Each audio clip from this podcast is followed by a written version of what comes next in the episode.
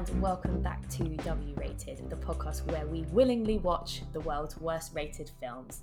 In today's episode, we will be delving into our latest film on IMDb's bottom 100 list with a very special guest.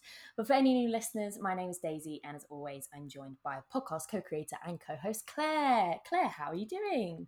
Hello. Um, this is going to be a traumatic episode for me. It was a traumatic watch. I mean, for Um, everyone, I feel.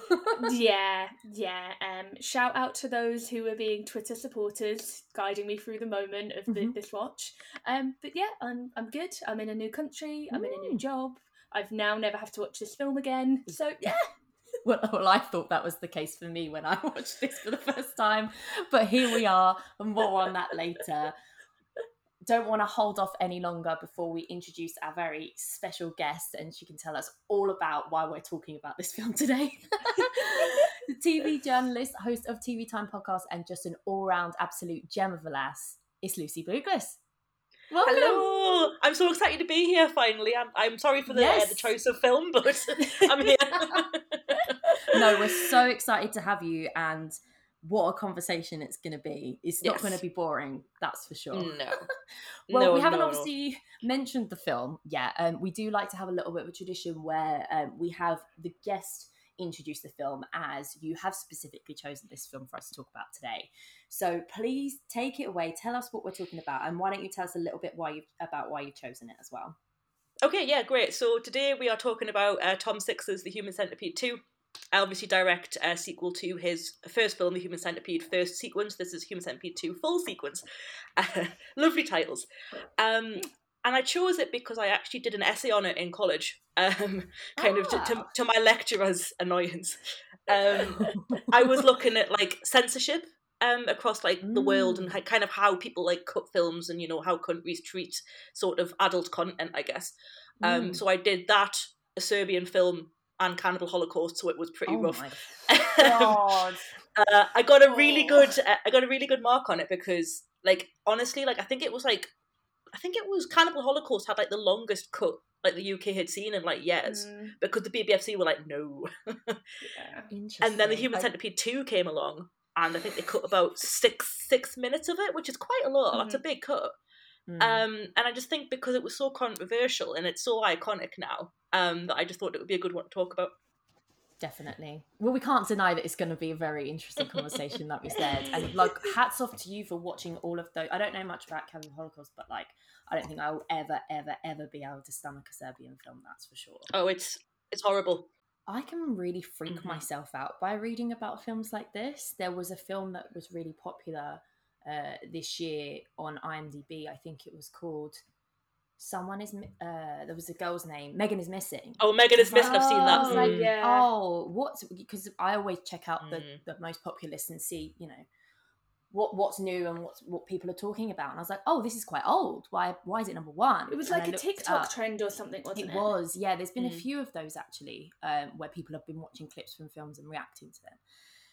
And I read about it, and I really freaked myself out. I was home Mm. alone for the first time since I've moved in with my housemates, and they were, yeah, they'd gone out, and we'd been in lockdown, so I'd always been around people. And I read this like in the middle, of like quite late at night, and I remember freaked myself out. So there's something to be said about these kinds of films where it's just there is a bit of anticipation and like dread Yeah. and I wonder if that adds or you know over eggs things or whether they truly are as scary. It's one of the reasons I don't watch as much horror as I would like. I really like horror films, but I freak myself out in the first 10 minutes of any horror film more than any horror film has ever actually freaked me out. right. Like I watched Child's Play for the first time this weekend, the Chucky Mhm. film. I've always wanted to watch it, but I've always just been too nervous to watch it by myself. Watched it with my cousin. It was great. I loved it. Like had a few jumps, but it like wasn't scary. But I'm still not gonna watch Bride of Chucky unless someone else is in the house because I know I just can't watch it alone. Like I just need someone in another room somewhere so that if I hear a noise, I can know for certain that it's a human being and not Chucky. You can run Yeah. out to them and be like, Help! oh, oh, it's you. It's fine. I'll go. Like, I think I actively seek these films out though, which probably says a lot about me as a person. Actually, um, I, I kind of I enjoy really twisted sort of like kind of about the human psyche and kind of horror, and I, I like looking at things like that. So Mm. I don't know. I, I'm I'm more compelled by it. I think rather than scared at this point. But I can't wait to me. get your your Yeah, opinion on this one. I have So a lot feeling of questions have- for you.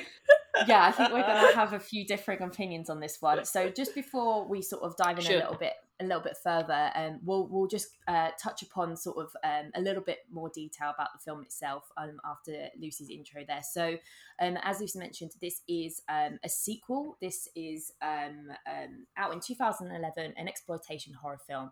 It was written, directed, and co-produced um, by Tom Six um, and it's the sequel to the 2009 film The Human Centipede First Sequence. Um, the film itself, inspired by the fictional Dr. Heiter, I can't remember it's, if it's pronounced Heiter. I think it's Heiter, yeah, yeah.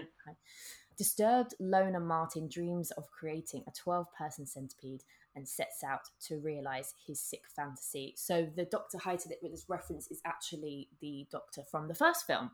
So yeah, as Lucy mentioned, you know this this has got a lot of controversy, a lot of attention around it for various reasons that we'll we'll delve into. Um, Claire, I just want to get your sort of thoughts going in, as this isn't something that you've watched before. It's something that mm. I've watched before, so I'll share a little bit about my thoughts um, going into this mm. second watch. But as a fresh start, what was your feelings before you watched this? So I had seen the first one um, years ago. I saw the first one, right, this is going to age me. I graduated in 2010 um, and I saw the first one at a post graduation party. Um, so I honestly, you've given that face, it gets so much worse, Daisy. So my weird What are these anecdote, people? Lucy's heard this story. I, Lucy's like, um, yes, what party? so no, it was the day after graduation, so we were all hungover. But um, I had my at the time ex-boyfriend and me graduated at the same time. We'd broken up because of long distance. Anyone who knows me at all knows that I like to drink and I drink too much and I spew my feelings everywhere. And this was back in the day of Facebook, so you can imagine how spewy that got. And I said some rather unkind things about my ex-boyfriend on Facebook he invited me over to his house the next day so we could talk it through because there was obviously still a lot of feelings there.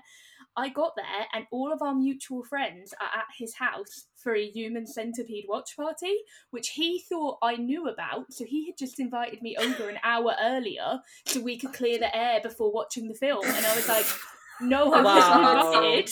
I've never heard something so absurd in my life.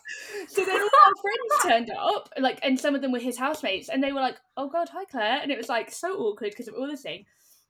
So we didn't have time to talk, um, but we were like cool with each other, and then we watched this film, um, the first Oh, one, and then at the end of the film, we were like, "Should we go upstairs and talk?" And we ended up getting back together. Um, and so oh, so, I you have a lot to thank for the human centipede. I now wonder: Did I get back together with him because I wanted to get back together with him, or did I get back together with him because the human centipede freaked me out so much that I was like, you- "Well, at least I know he'll never turn me into a human centipede." you never wanted to be alone again. No. um, but yeah, that's my relationship to the first one. A weird, you know. If we'd have ever got married and someone was like, "What's your film?" well, I'm not gonna lie, that is not what I expected to come out of your mouth when you No. start telling this story. yeah, it's an odd one. Um, but so then I don't think the second one had come out by that point. I think it came out 2011, didn't it? So like the next Mm. year, the second one came out. Um, and I remember hearing a bit about the controversy, and we were all film graduates, so we kind of kept our ear to the ground about film stuff. And I was like, how can it be really that bad? And I don't know if someone told me to do it or if I just did it myself, but I went on the Wikipedia page and I Mhm. read the entire, it's a really detailed plot description. oh, yeah, I don't think that's a good idea. I don't think normally- could freak yourself out more that way. I normally would never do that for any Yeah. film, but I was just like, right, if it's really that bad, I'm probably not going to go and see it. I'll I'll read about it, and I read about it. And when I got to the end of the Wikipedia page, I was like, that's the most disgusting thing I've ever read. I will never ever So you watch knew the that plot? film. I knew the plot. I was like, I'm never going to watch that film. That sounds repulsive. Mm. And lo and behold, and here we um, are. Friday afternoon, I'm sat in a dockyard in Wales, getting ready to board a boat to start my new life overseas, and I, I had to watch The Human Centipede too. I mean, I thought I I was in a similar position where I was like, right, I've only got a certain day that I can watch this before we record. and I'd had a really long week. I had to do coursework and film prep and all of this stuff, and I was like, the last thing I want to do right now is watching this. So I feel like we've really, we've really elevated kind of this viewing experience of not even really wanting to watch it at the time we watched it either. I mean, let me know when you want me to describe the visceral experience I had of watching this film because it is like Mhm. that watching the film is an experience as it as it is Yeah. as just the film. But I basically experienced a 4DX version of the film. I was about to say they took my joke. um, so whenever we want to get to how I, because I most of I, I find it very hard to pick apart my experience of watching the film and my experience of watching the film. It's a really good point, though. It's a really good point, and I think that's obviously like a, a bigger, bigger discussion for, for any film. But yeah, there's obviously memories attached, but also just Mhm. like actual how you're feeling at the time of watching something, And the physical situation and surroundings. yeah, whether you feel comfortable, whether you feel uncomfortable, you know. And Yeah. I'm gonna say for sure that you felt uncomfortable. Oh God, yeah. I mean, you both got various text messages from me as I was watching oh, it. it was like a running commentary. I absolutely pretty loved it. I absolutely loved it. Cool. So just before we go proper in depth with the film, I'm just gonna mention because I don't think I did it at the top of the episode that this uh, has a 3.8 out of 10 rating, which for the bottom 100 isn't too bad. Would you say, Claire? I don't. I think that's probably kind of high. Yeah. I think it's probably one of the higher ones. Well, I we do know that originally this was ranked at number six when we organised the episode. Have to say that we're having a bit of a, a theme where our films are falling off of the of the 100 where they're being replaced and moved around you know this is a live list so things are always moving and changing as things are rated um but what my insight to that is guys is that between seeing this um sorry organizing this episode and now enough people have rated it highly enough or i suppose the opposite way around is maybe there has been a film that's been rated worse than this for it Yeah, to 'cause- shifted There's been something like six to seven films added that are worse than this, which Mm. means people think there's at least 100 films out there worse than this film. Um, and I would like to do the official Claire W rated check and lose my shit. Um, I just did the Rotten Tomatoes check. This film has, Oh, I yeah? just looked, I've already forgotten, my but it either had 26 or 29% on Rotten Tomatoes. so it's Do you know what the Flint- Flintstones The Flintstones has 20%. So No. people out there think that this film is better than the 1994 The Flintstones. So I beg of you, once more, our dear, dear listeners, if you can get out there and get on Rotten Tomatoes and just help John Goodman, help Bar- Barney, help Fred, help Winworth, help Dino and Pebbles, please. No, Don't let people actually, think, think The we need to Human. Centipede 2 is a better film than The Flintstones. I actually think though, we need like to help Claire's mental state. Actually, is what it's obviously, for. like I, you know, I appreciate y- y- your breakdown there, Claire, but you brought me on for a reason. Um, right, and this I is gonna think you're going to defend it. Yeah, please, that- that- please. there is there is a massive cult following for this film, Mhm, mhm. um, and for Tom Six's filmography in general. So I think there's a Mm-hmm. lot of like extreme horror fans that might see this in a better light than other people, and perhaps Yeah. they're the ones that have the power uh, in that sense. Uh, Sure. he he has a lot of fans. Hive, Rise. He, he follows me on Twitter. I follow him. Shout out Tom. way! Yeah. That's And I, and I've met the main guy who plays Martin in this as well. Nice guy. oh my god, I'm not going to lie. I'd be really scared. He's lovely. They always are, aren't they? Like, yeah, really nice guy. Yeah, Laurence. Harvey, really nice guy. Yeah, yeah.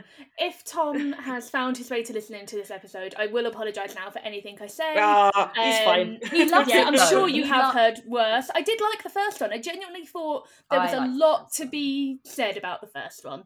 Mm, This one, different opinion from me. mhm. Sure.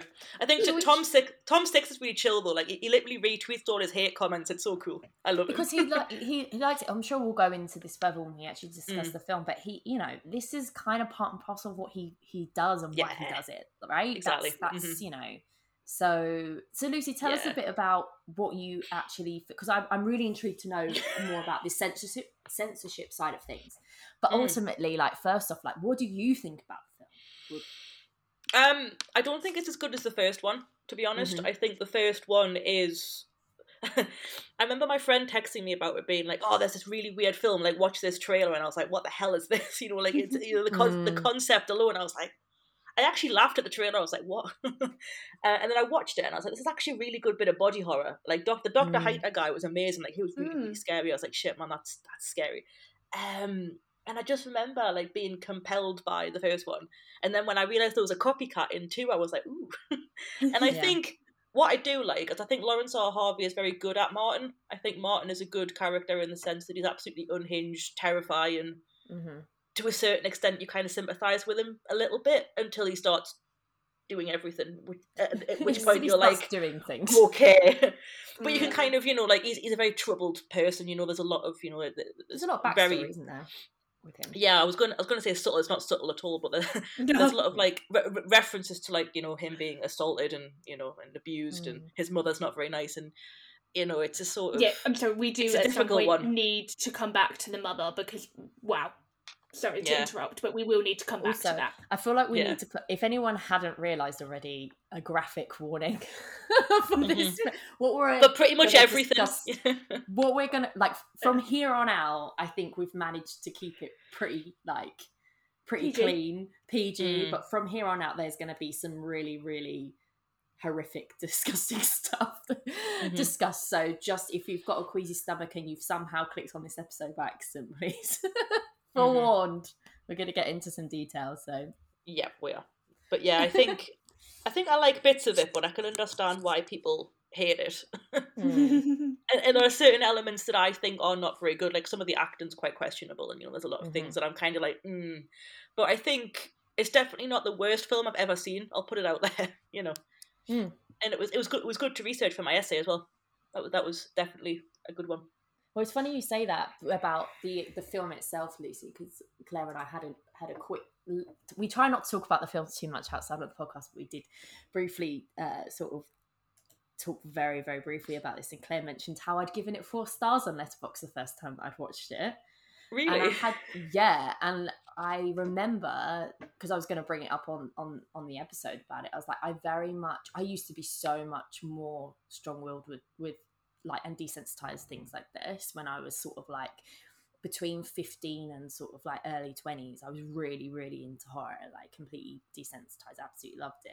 And i purely just watched it from a film like a, a judging it from a craft point of view in terms of the way it's made and, and what it sets out to achieve and everything. And i actually was pretty impressed by it. I like you lucy i really liked the first uh film i actually think for body horror like people i think pe- it's just so uncomfortable the Mhm. concept that people kind of don't take it seriously as a horror film they kind of you've just got this people who are who laugh at it or people who are just so grossed out by it that they're just like I just can't take it seriously. But actually, if you watch it and it's more suspenseful, the first one, Mhm. than you actually see anything Mhm. that's gross.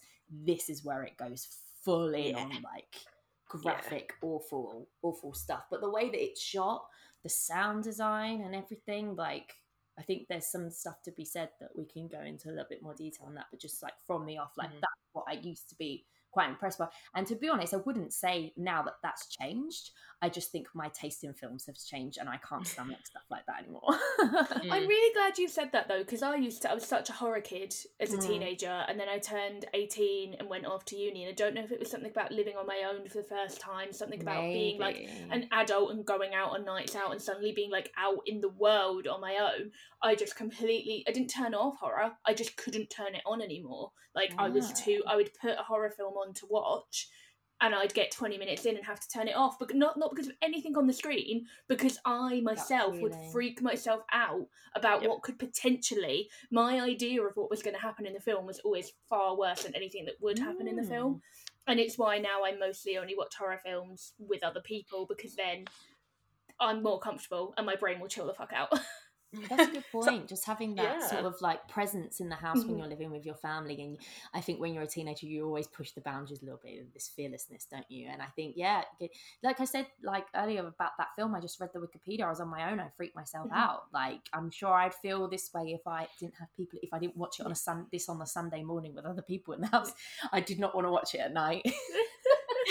but it's what they say, like with parents and stuff, isn't it? Like they tend to find things scarier and more uncomfortable Mm-hmm. when they have children because they Mhm. have in their mind so much more at stake and can visualize like things being more horrific because Yeah. they've got someone else to look after. So I wonder if it wonder if we grow up and age, we'll uh, just get, just end up going to the kids' films.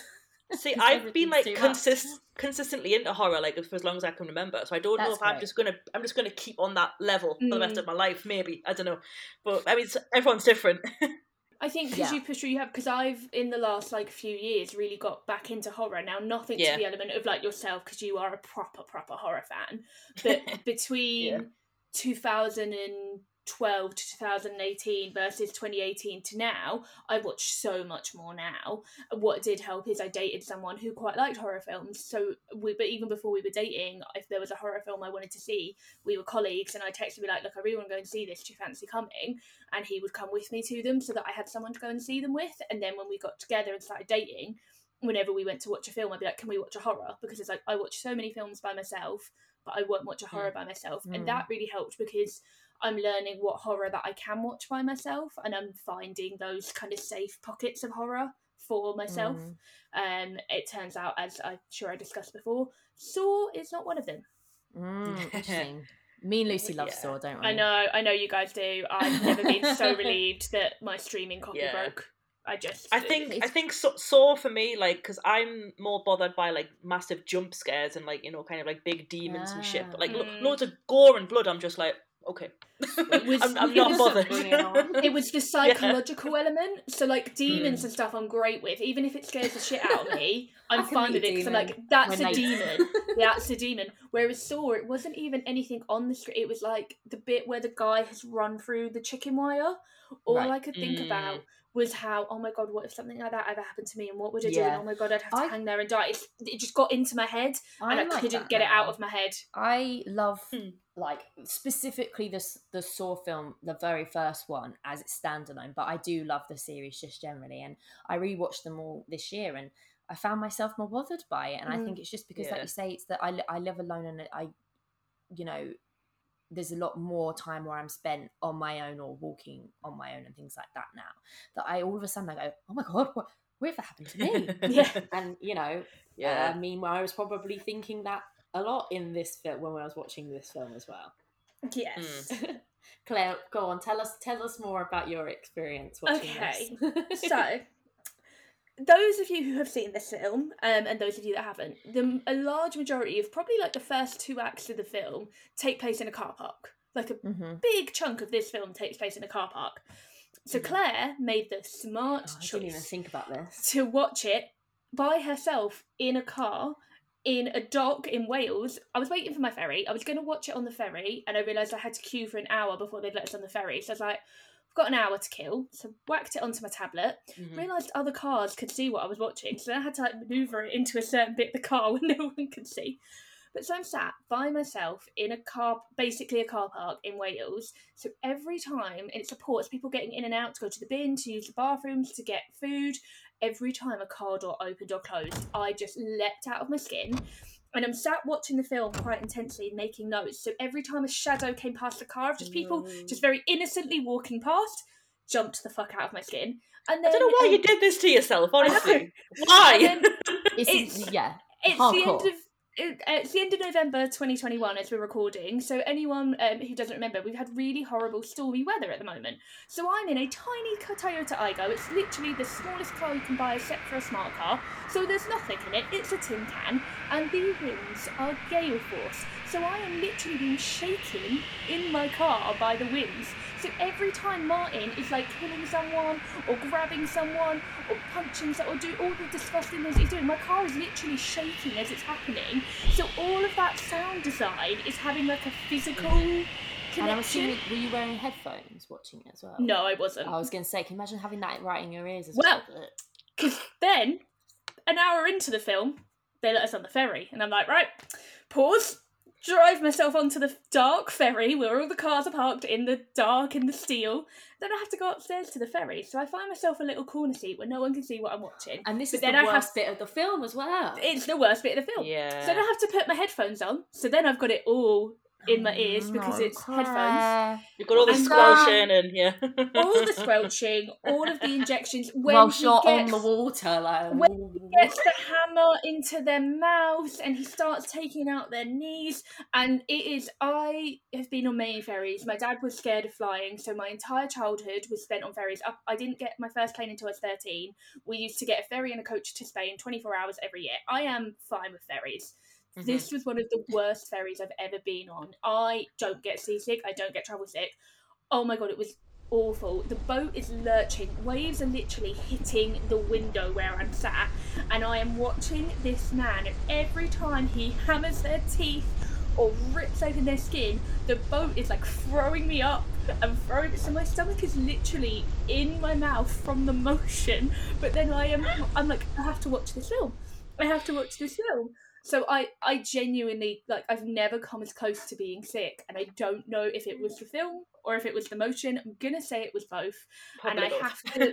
I have to be really really honest because of this and because of how honestly awful I felt when it got to the scene with the pregnant woman in the car when she has her Mm. baby. I was already aware of what was going Mm. to happen, yeah, and I promised myself I would watch it, but I skipped it. Yeah. I couldn't do Yeah, it. I, I just mean, I Yeah. think that's fair enough. You knew I what was going to happen. I knew what was going to happen. I knew exactly, and I was literally like holding my stomach, holding onto the table, Yeah. trying not to vomit, and I just went, I can't do this. And um, yeah, I got to the end of the film, and I went to the bathroom, and I actually wasn't sick, but then I had to have a two-hour nap.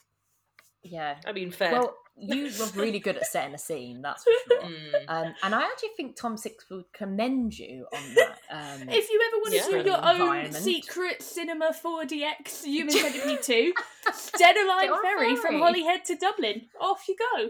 But we'll let him know. Yeah, we'll tweet him. Hey, hey man, Yeah. I've got a great idea for you. because he might do it, and I- I'm scared. So we've kind of touched a little bit on the plot. Um, I thought it might be a good place to start going into a little bit more detail. As obviously that's kind of what well, it's what the film's most notorious for. We touched on the first film um, in terms of it being, as we said, it's like you know, it, it's more suspenseful more than anything. The concept of the human centipede doesn't come in until very late. Um, that's Mm. not the, the, the human centipede itself isn't really played for scares as much as you think it would. It's the psychology behind being told that you're going to be put in one. Um, Yeah. And there's a lot of running around a house, you know, police might catch him, etc., etc. It's a bit more of a, Mm. you know, uh, by the by the numbers style of kidnap and torture horror film. This is just straight up depraved. Depraved is that the way you say it? Mm-hmm, mm-hmm. Oh, so yeah. um, Mm. I think we mentioned about um, you know Martin, who's the main character, being inspired by the Doctor from the first film. Obviously, we've got to mention how meta this film is. So the the first film is a film within this sequel. The main character is inspired by the Doctor and wants to make his own human centipede. As Lucy mentioned, there's a bit of backstory about his own abuse, and obviously, it's inferred that that's potentially why he does the things that he does. Um, but it's just non-stop Mm. horror, and I say that in not a normal way. I would say horror, just like every scene there is something that you will have not seen before in another film because there's just there's there's no letting up really. Um, it starts with Martin's already started kidnapping people. He has a scrapbook of the human centipede. Um, he's got an abusive mother. He's got a therapist that basically is inferred he's sexually abusing him. It's just, it's Yeah. just in, it's just crazy intense. And I don't know. I just wanted to find out from you guys in terms of the plot itself. Like, how do you like? Can you enjoy? Can you enjoy a plot like that? Is it more that you're intrigued by what it's trying to say? Like, what do you feel like your experience was, and what do you feel like also the the director and writer's intent was in in that way? Do you want me to go first and then Lucy can defend it? Yeah, Because I let's feel do like it. Lucy I will feel have a like good I'm defense. like I feel like I'm like the referee, and you guys are in the ring, and I need to go like round one, ding ding. No, ding. so there was a point towards the kind of 30 40 minute mark where i was like actually maybe this film is trying to say something. Maybe it is trying to say about how we treat those who are different in society. Maybe it is trying to say things about abuse and failure of systems because you look at how he's being treated by his mother his historical abuse. You look at the awful um, therapist um, or social services person. But then it just in my opinion, just threw all of that out of the window and just went for extreme gross out horror that negated plot. And I felt like any of the violence and any of the grotesqueness wasn't there to service the plot or wasn't there to service the Mm. story was just literally there to see how much can we do and how much can we put in um, and one of the things that annoyed me most about it which maybe is just me um, not like me taking my own reading, but Martin is abused horribly by m- m- so many people in society. Everyone in the film, pretty much. except there are some people he kidnaps who don't do anything to him. So his Oh yeah, sorry. Unless he's doing the. That's what I mean. So his It's mother is awful to him. There are so many people that are awful to him, but most of the people that are awful to him, he kills outright. He kills them, and obviously Mm. he's getting a release from killing them because he's finally having his moment. But then the people that he is kidnapping and torturing to put into this human centipede, a large number of them have never had anything to do with him, have never had any interaction with him, and they are the ones that are, for all intents and purposes, being tortured. Now, Mhm. obviously, I guess maybe he doesn't feel like he's torturing them, but like the married couple with the baby and with the small child, they literally don't interact with him at all. He just sees them and decides to shoot them and take them. And that one really irked me because I was like, they've literally not interacted with you whatsoever. Why are you torturing them? Why are you not torturing? All of these horrible, Mm. nasty people. They're almost getting the easier out. Now, the, the Mm. kill of the mum is brilliant. It's a brilliant piece of special effects. It's a brilliant Mm, piece. It's, it's a great scene. But it just, I was like, wait, that bitch deserves to be in the centipede, not these nice people.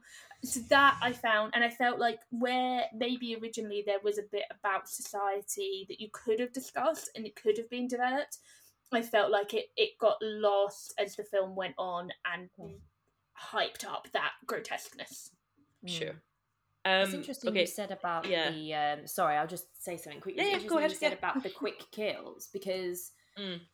also to note that they were out of. They weren't premeditated, as far as I Mhm. remember. They were very much him on the edge, losing it. Yeah. Two, the first two thirds of the film, two first two acts. As I said, when we start, he's already started collecting people, collecting, kidnapping.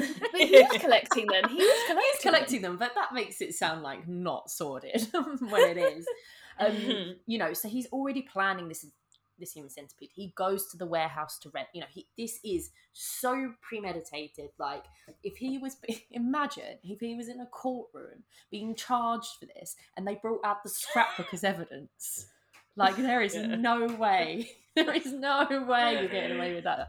Um, but it, it's towards the it's in the third act that the, that the kills start coming in and they are pure out of passion in the moment Mm. Mhm. he he doesn't feel he feels powerless when he's around those people and it Mhm. takes something for him to do that.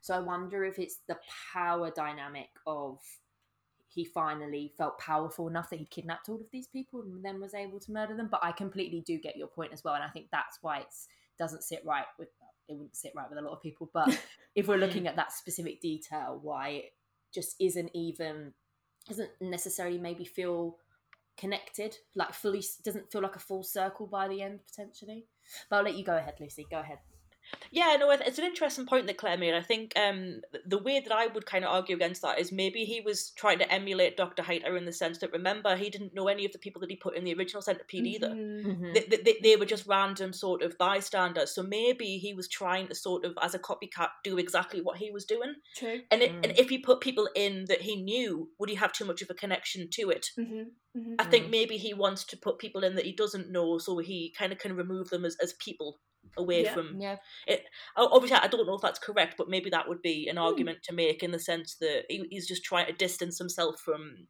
from it He's as much seeing as he them as can. Specimens rather than Yeah. hmm humans. Yeah, and I think that the, the way that I would look at it as, as a plot is it's it's crit- critiquing obsessive fan culture and and Mhm. um you know how far can you how far can you go? How how far is too far? You know, uh, mm-hmm. you know, Tom Six is, isn't isn't advocating for this. I, would hope. um, it, it's it's kind of looking at you know what happens if someone is so obsessed with a thing that they just take it as far as they can possibly go, mm. uh, to the point where, well, the events happen, and I think what's amazing between the two as well is you've got the first one, which is very clinical. It's very, mm-hmm. you know, Dr. Hyde has got all these tools. He's got like these diagrams. Mm. And he's like, here's what I'm going to do to you. And it's pretty, pretty, you know, ominous. In the second one, it's chaos. He doesn't know what he's doing. He's not a surgeon. He's got no clue what he's doing. He's just going in there. oh my god! when I realised he was using a stapler, I was just like, yes. I lost my. I was like, what? What you? That's ha- what. Number one. number one, how? But obviously, this mm. film isn't this yeah. one isn't engaged in the science like the first one was, and no. that's part of Martin's psyche as well. Mm-hmm. But I was just like a stapler, really, a fucking stapler. Yeah. I was like losing my mind. It's so amateur, right? And I think that that's yeah. kind of the, point. And I think it's almost taking the piss out of you know the, the shoddy way that fans would emulate what mm-hmm. they see on screen. Maybe, maybe that's what mm-hmm. he's trying to do. Um. You know, and I can understand why it would piss people off because it's not a nice film. It's horrible and it's not for mm-hmm. everybody. But if you're going to look at it as a sort of critique of that, I think it's actually a pretty good plot, to be honest. Um, mm. hard to get through. Um, mm-hmm. and interestingly, Martin doesn't hurt the kid either. That's yeah. something that I noticed about him. I was like, hmm. So perhaps he does have some kind of moral compass, but he's a very complex because he, he, never says a word, so we just mm-hmm. don't know what he's what, what he really thinks. Yeah. Uh, but I, I, I was quite kind of struck by the fact he, he doesn't hurt the toddler. It's like that's very interesting and he actually becomes mm. quite dis- distressed when he thinks that the pregnant woman's died as well. Yeah, it's a it's quite strange. Uh, I'm not quite sure what, what that was trying to say, but I think for yeah, the most I didn't part, know if it was just yeah. because because he he always would. The only time he would get visibly upset is when someone that he didn't mean to kill died. Mm-hmm. And I and I and I've seen other people have made this conclusion as well is that he can't then use them for the centipede. And I do I do think from what I've read and sort of my un, like sort of perspective of the film is that, and this happens, it's terrible and it's so unfortunate that you can go through so much physical, sexual, and mental abuse that you don't actually, your brain doesn't, you know, you don't become, your brain doesn't therefore like form in a certain way to be able to have social cues and mm-hmm. empathy and that kind of thing and and that's what i understood was the reason and probably why he was doing it and why he could do it. Because he wasn't actually you know he had he had psychological incapabilities and limitations that but then i'm I, what my concern on that is is that what's that kind of saying about you know about uh, mental and sexual abuse sort of survivors and stuff? I i that made me feel a bit uncomfortable because he yeah. also as well he definitely has some um special like developmental needs and things yeah. like that because he is a selective mute it's quite clear that he has a lot of kind of developmental issues um whatever the correct way of saying yeah. that would be and i did want to kind of look up because i know you know, there have been a lot of people who talk about how certain tropes in horror are really harmful to people mm-hmm. from the disabled community and people from all sorts of um, those privileged communities. Mm. So I did kind of mean to look up what maybe people had said of it, and then I kind of thought, you know what? I don't think I even need to because I'm going to no. imagine that they would be horrified by the film. Um, and I wasn't it did irk me a little bit because it was that point of like I like what Lucy has said because I didn't. I think I maybe might have crossed my mind and I got so distracted by other things because I was trying to think what is Tom Six actually at all trying to say with this film other than I can do the most gross thing you've ever said mm. or you've ever seen. So I do really appreciate the fan culture thing, and that is now that you've said it, I'm like, oh yeah, duh, that is clearly what he's trying to say. Mm-hmm. I think it just took it way, way, way, way, way, way, way too far for me. Mm. But it mm. did, it did as Daisy said, make me uncomfortable that what is he saying about the disabled or neurodivergent or abuse communities because it's a horrific portrayal and mm-hmm. you know i'm that man is terrifying in the film and yeah. i don't want to be terrified of other people I mean, mm. you've said you've met the actor and he's, a lovely guy. Yeah. So let's.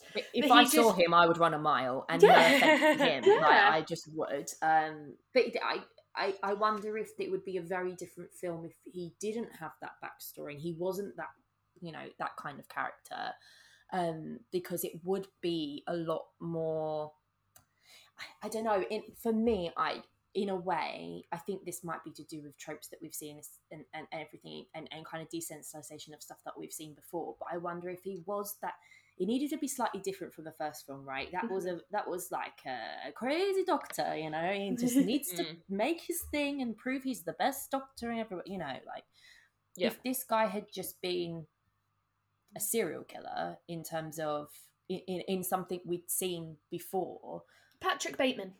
Uh, yeah, a Patrick Bateman or stuff. Um, Yeah. What's that? I saw someone com- say this would be a good double bill with the Lars von Trier film, The House That Jack Built. I haven't. Oh yeah, that. yeah, yeah. I want but, to uh, watch that one day, I'm but. I, I, I need, I, I need to pick a specific day and a specific safe place. Maybe Mm. when I move back to England, I'll watch it on the ferry back to England. Yeah, I think that you should. I think that we've proven that that's a great, place Interesting to film, yeah. Um, but you know that kind of, Yeah. it's more of a um, completely just. I don't know how to describe it. Just a little bit more sort of like completely dead behind the eyes, like kind of psychopath. Because he didn't go that way, the, it was so much more uncomfortable. So I don't Mm. think it would have been because for Yeah. me, I think it's the it's the the icky nature of all of that stuff leading up to the centipede Mm. as much as the centipede that made me feel uncomfortable. Just the dark Yeah. and dingy environment, like Any scene abuse, with his the mother. yeah, any scene with his mother, like the the stuff you he- hear, like his flashbacks of his dad speaking to Mhm. him, it just everything just makes Mm. my stomach turn. So when you get to the centipede, you're already like, "Ugh, get me Yeah. out of here," kind of thing. So that makes it so much worse. So I do think it would have been a very different film if he'd gone a different way. Yeah, it, it's an interesting kind of point because obviously I can completely understand why people would be pissed off by you know the kind of the inference that maybe people on that kind of spectrum would behave in such a way. But I, I would like to think that that's not what he's trying to say. Sure. I hope. Um, but I don't, it- and I don't think it's that it enti- No. it's a big, it's a big, it's a excuse me, it's a big sort of kettle of fish, isn't it? You know, it's, it's a big Yeah. thing to kind of open up. Um, and obviously people can think what they want because you know everyone has a right to an opinion on on a film. Mhm. But I, I think to an extent, like I always ask myself, like, am I supposed to feel bad for him? Like, do am I supposed to Mm. sympathize? And I think maybe maybe I am, but at the same time, how can I? Like, it's just it's, Yeah. it's it really messes with your head. This film. oh, no, I did, It- in it fairness, I was I was trying to hold on to the very small part of me that did feel sorry for him. I really was. I was clinging to that for so long, and then the um. Uh, what I mean, like I said, I skipped the baby scene, which I would imagine is the most grotesque scene in the film. But to me, from what. I didn't skip, the most grotesque scene of the film for me is the laxative and the rape, which all happens in a Mm. very short Oh, yeah. succession Um, yeah. and that was the point where I, I'm sure I even wrote it in my notes. I just went, "Fuck this film, I'm done." like I, I think- just it that Yeah. that was the moment where any any sort of sympathy I had for the character, any tiny bit of maybe he is trying to say something, Well, maybe there that's- is something to this film. That bit, I just went, I, I Well, just no, it's to- beyond what we understand about what he wants, right? This whole time Yeah. we know he just wants to copy that, etc. But then that that's when it he goes, this isn't a copycat, this is him going so much further for his Yeah. own like sexual pleasure at the end of the day. gratification. Yeah. Yeah. the thing yeah. is as well like i just wanted to flag quickly like i mentioned that they've cut the film extensively for certain Mhm, cuts in mhm. the uk that it those, those are the two film uh, scenes that they cut is, is the rape and the sandpaper bit um so if you haven't seen the the basically any bit any bit when he gets his dick out is where they cut it basically because Yeah. they just didn't want to put it in Right. um so and, and it's it's interesting that there's a cut available that where that doesn't exist um Oh, so, I didn't that- see that any is there. sandpaper. I didn't see a Ah.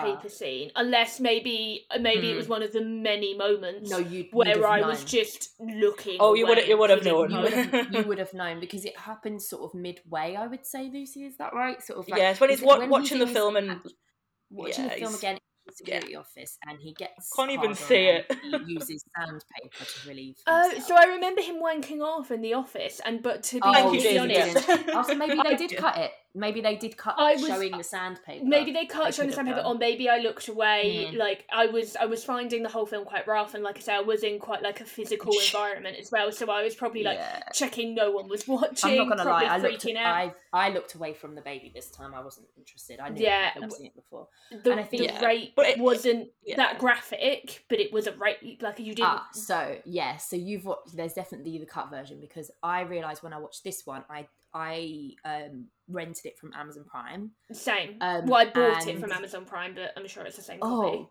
God, don't keep Yeah. it. No, I'm joking. It, it Um, was 40p more, and I had to watch it offline, and I was worried if I rented it, I wouldn't be able to watch it offline. so yeah, sure. I now own this But- fucking film.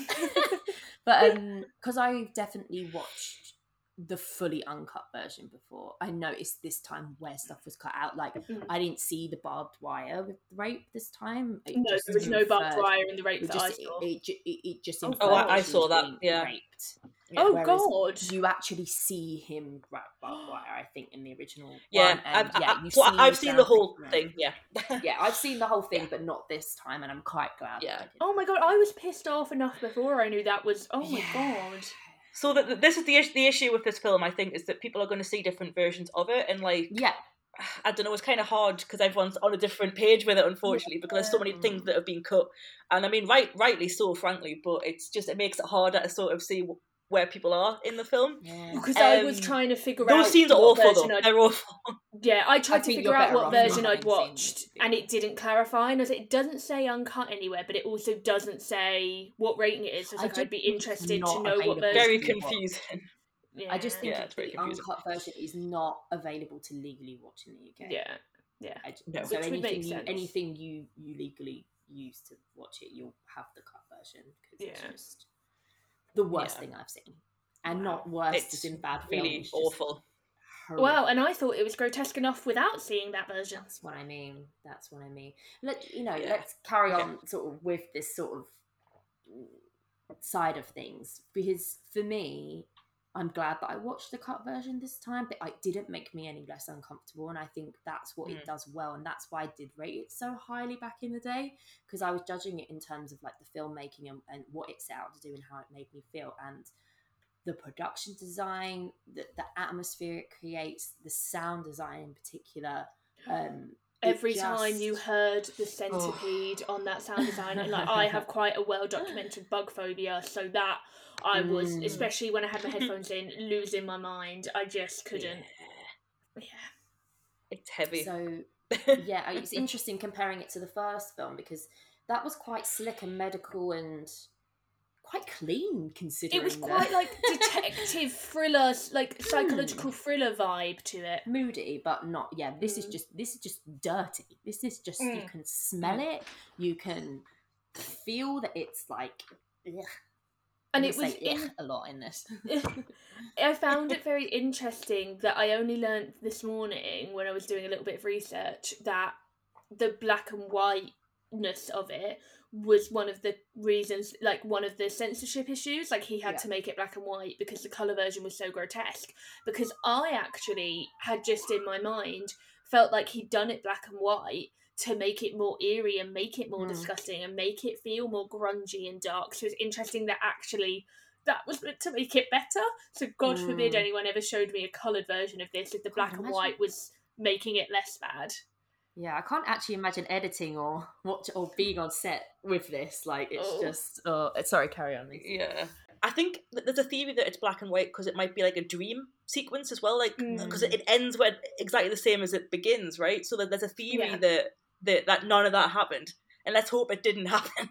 Do you know what? That kind of It's pissed me off more though. Mm. That that last scene where it's like it's all a dream. That sort of made me more angry. I was like, come on, like oh god, you made it, me yeah. sit through this disgusting shit, and now you're like, oh, don't worry, it was all a dream. Like, fuck off. Mm. Like that really irritated me. You're not a fan, are you? I love it. I love how tried, we've got but- two ends of the spectrum. Then there's me, just kind of like I hate it, but I Okay, well, I wouldn't, respect it. okay, I wouldn't say I love it, but like I hate it less than most people. I think. Sure, I did. sure.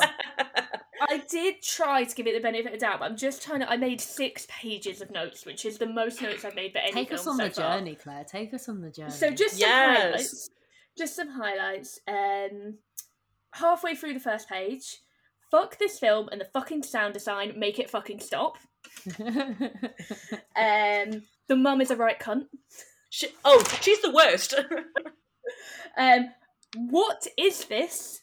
Um, oh, where did he get Generally, the gun? or- Where did he get the gun? Um, oh yeah. Oh, I'm now too scared to go and pee because I couldn't get out of my car to go to the bathroom. um, I can. Oh, this is one thing I found funny. I used to be a film teacher and I used to teach a number of secondary school students. And when I was getting really upset and thinking about the whole thing of like, oh, is this okay? The way it's um, re- representing people with disabilities and people with mental issues. Um, I was like, I can literally hear my old teenage students being like, "Nah, miss, it ain't that deep." Yeah. I could hear them as I was getting really like So true. my high horse was just growing You're and growing though. and growing, and I could hear them be like, "Miss, Nah, chill." ain't that deep. You're right. Um, that deep, yeah. yeah. Um. Then I was like, "Oh, men that say pussy, just vom.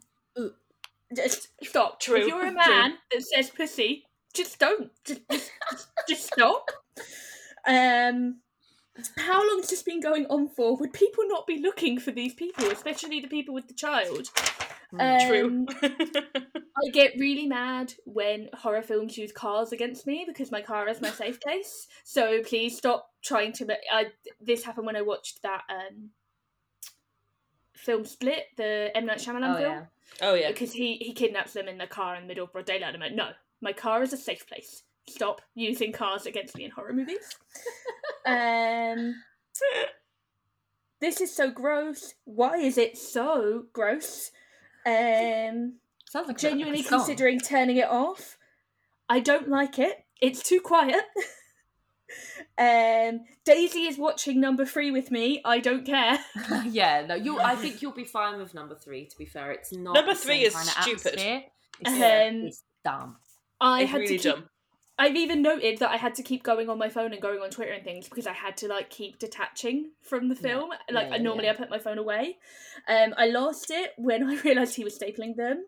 Um, when will it end? That's not how shitting works. not. This feels like the longest movie I've ever watched. I want to crawl in a ball and die. Oh yeah, let's add vomit to all that shit. Great. How long is it? I can't. I hate this. I really fucking hate it. It's only an hour And Oh um, Feels like a actually had to turn the tablet face down for the finale. And the "It's all a dream" suggestion makes me angrier than anything. And they were the highlights of my six pages of notes. Yeah, I mean, it's pretty accurate. yeah. I was gonna say I can't. I can't argue with any of that. Um, one Yeah. thing that I wanted to mention actually that came up when we were just discussing some of those bits and pieces, and you were you kind of made the point clear, Claire, when you saying I needed to detach from it. With the first film, you have those detectives, right? Mhm. and you kind of have this sort of hope that he's going to get caught. Um, Yeah. And I think the way that films work, we kind of have these people that we kind of put ourselves in the shoes of as kind of like.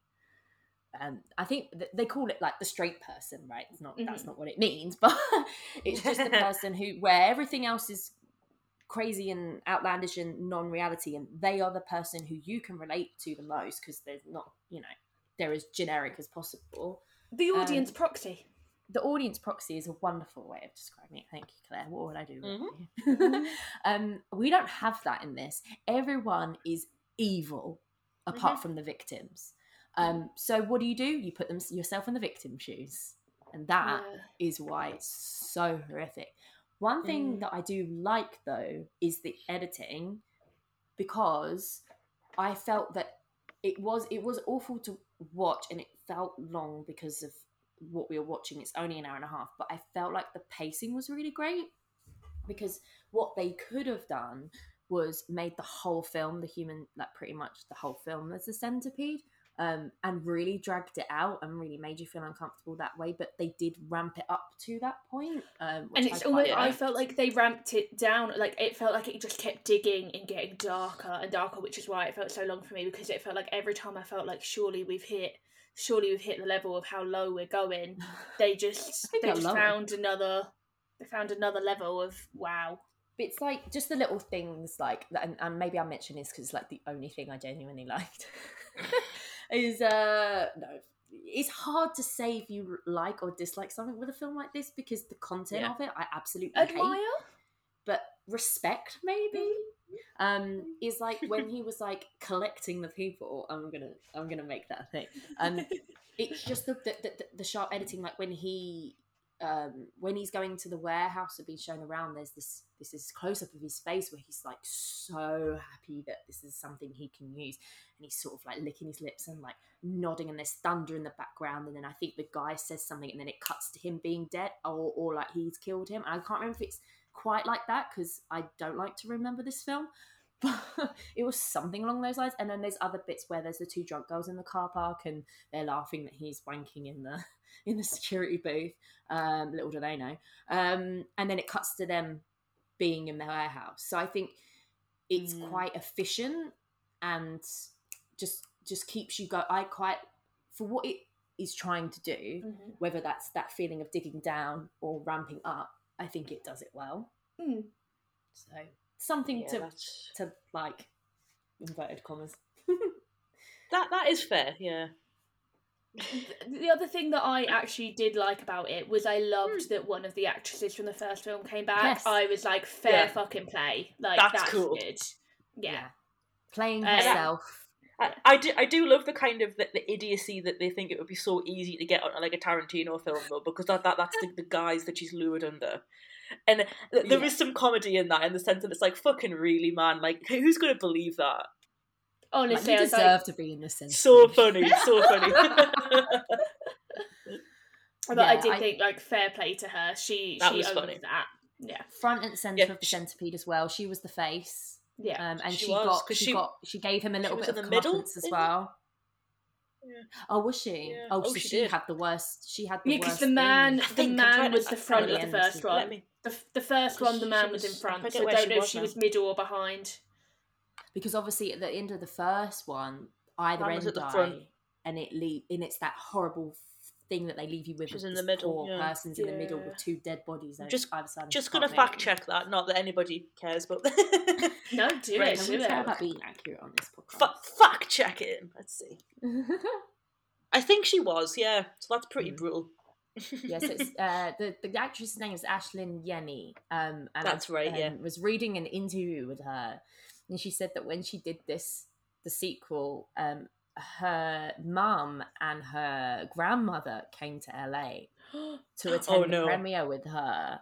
oh, Um, God. and yeah, they were both grossed out, but they still loved it apparently. So you know, Oh, good what for a them. support, what a supportive family. Oh. Yeah, man, can you imagine being like, I've got a role in a film, what are you doing? well, about that. Wouldn't you like to know? It's like, I Wouldn't will you tell like you, but it's, it's not a porn film, it's worse. Well, and the thing Yeah, is, yeah, some- saying that. like- she probably didn't even know half of the stuff that was going on in the earlier half of the film. yeah, no, it's strange. So the well, I think the only other, oh no, because th- there's a few other um, women as part of the human human centipede, but obviously the other main female character in the film is the mother, who we've all flat out said that we're not a fan. We're not a fan of, of her. Um, No. Any thoughts? Well, my initial maybe I was being too too over the top about it, but I was like, if you hate your son that much, either A, throw him the fuck out, or B, leave yourself. And Mm, that's when I mm. start to get a little bit into like, oh, maybe it's a commentary on like society and the benefit system and how we look after people, and maybe she can't afford to move out. And like, I was like, got really meta about it, and then I was like, no, she's just there to be horrible. Yeah, not that deep, miss. Um, they, they weren't even allowed to call me miss. They had to call me like ma'am or something like that. So like Ugh. it really was like, um, but yeah, it was. Um, I just kept getting really meta about it, and I was like, why is she so You were really trying to find something worthwhile in this film. I really was, and I failed. some But, kind um, of purpose or She's know, just one of the yeah. worst characters I've seen in film in the last year. yeah, she she's odd, and I think like I, I don't know the actress. I don't really know who she is, and like no offense to her, but I just I, I just found the performance quite cringy. To be fair, I was kind of this is Mm. really like this is really a strange performance. I just It was one note, know. and it was all shriek. yeah, And I think literally contrasting the fact that he, as the lead role, had no dialogue. exactly. but actually had a lot of levels. They were Mm. all sadistic and insane, but Yeah. there were levels. Yeah, yeah, like he, of he's a great performer, and obviously the, the Mm. centipede pieces are good performers. You know, obviously the, the way they kind of show their like dread and stuff, and and the way Yeah. they perform when they're together. But she was Yeah. just very different. It just didn't really work for me. yeah. She stuck. She definitely stuck out. Um, Yeah, I, I didn't. I personally didn't have too much of a problem with it. I think it, it worked. It worked fine for me. Um, yeah. But I mean, yeah. What demise?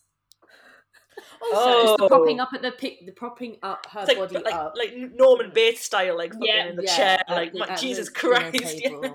like smashed in, yeah.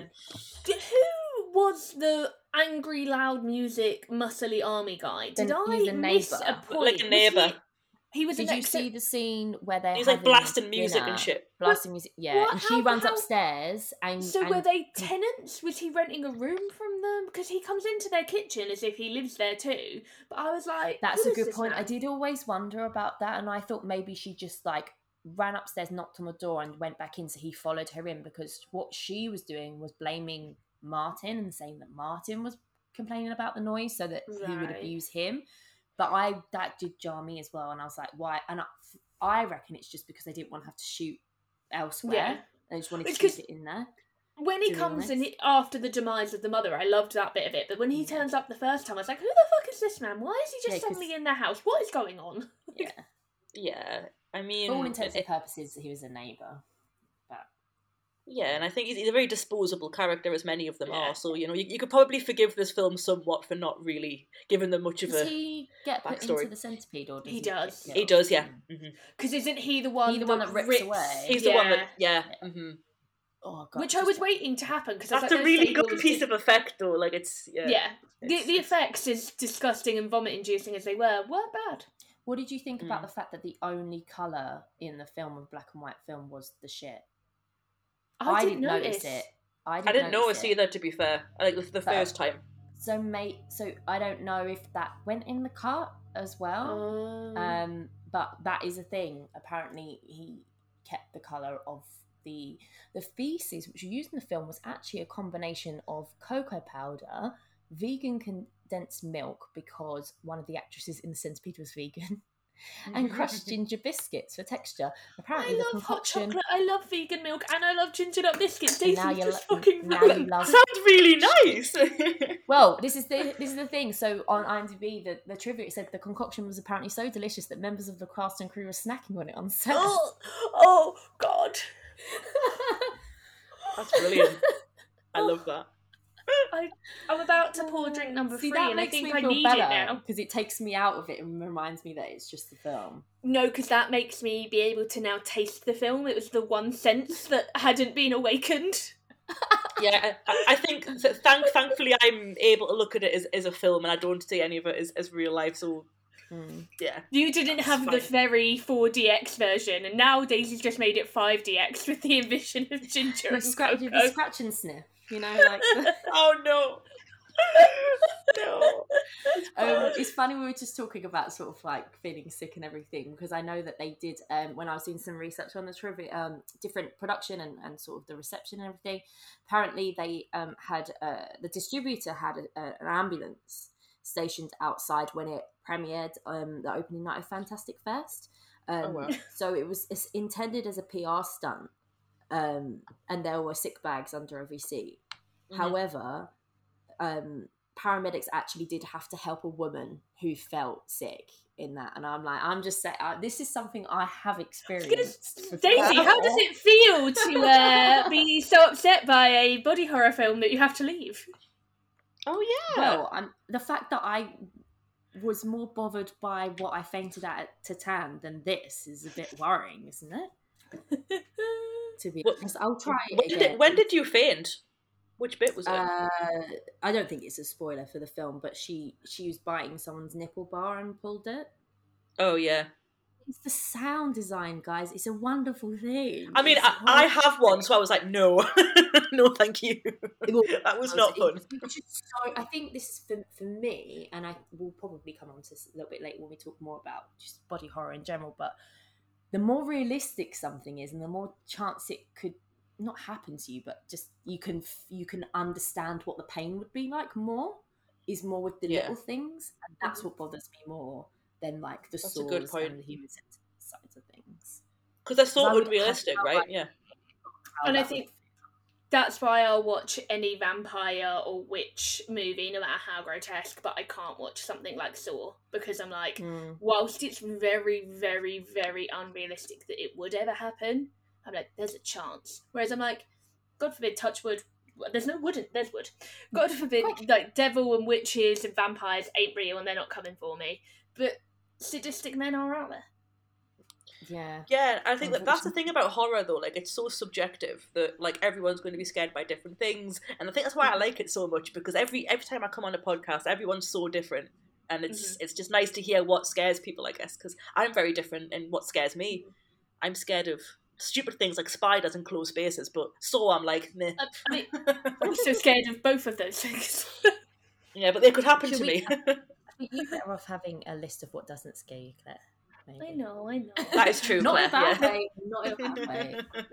So let's have a bit of a chat about what everybody else thought about this film. Actually, I went into the BFI archives, which I've now I've discovered I can find. Um, I'm nerding out over.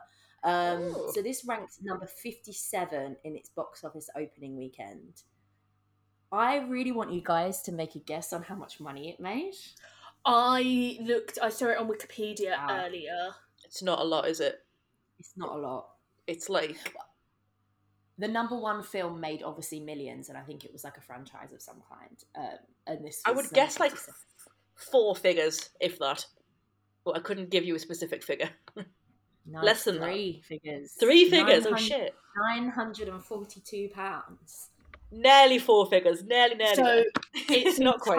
enti- What I saw on Wikipedia was his entire UK box office, Fine. and it was like a thousand and something. Oh So, wow! like, So, it it really well, this didn't. It makes sense, really, isn't it? That you know, a lot of people that saw this were probably the people. It was probably screened a lot, from what I understand, a lot of horror film festivals.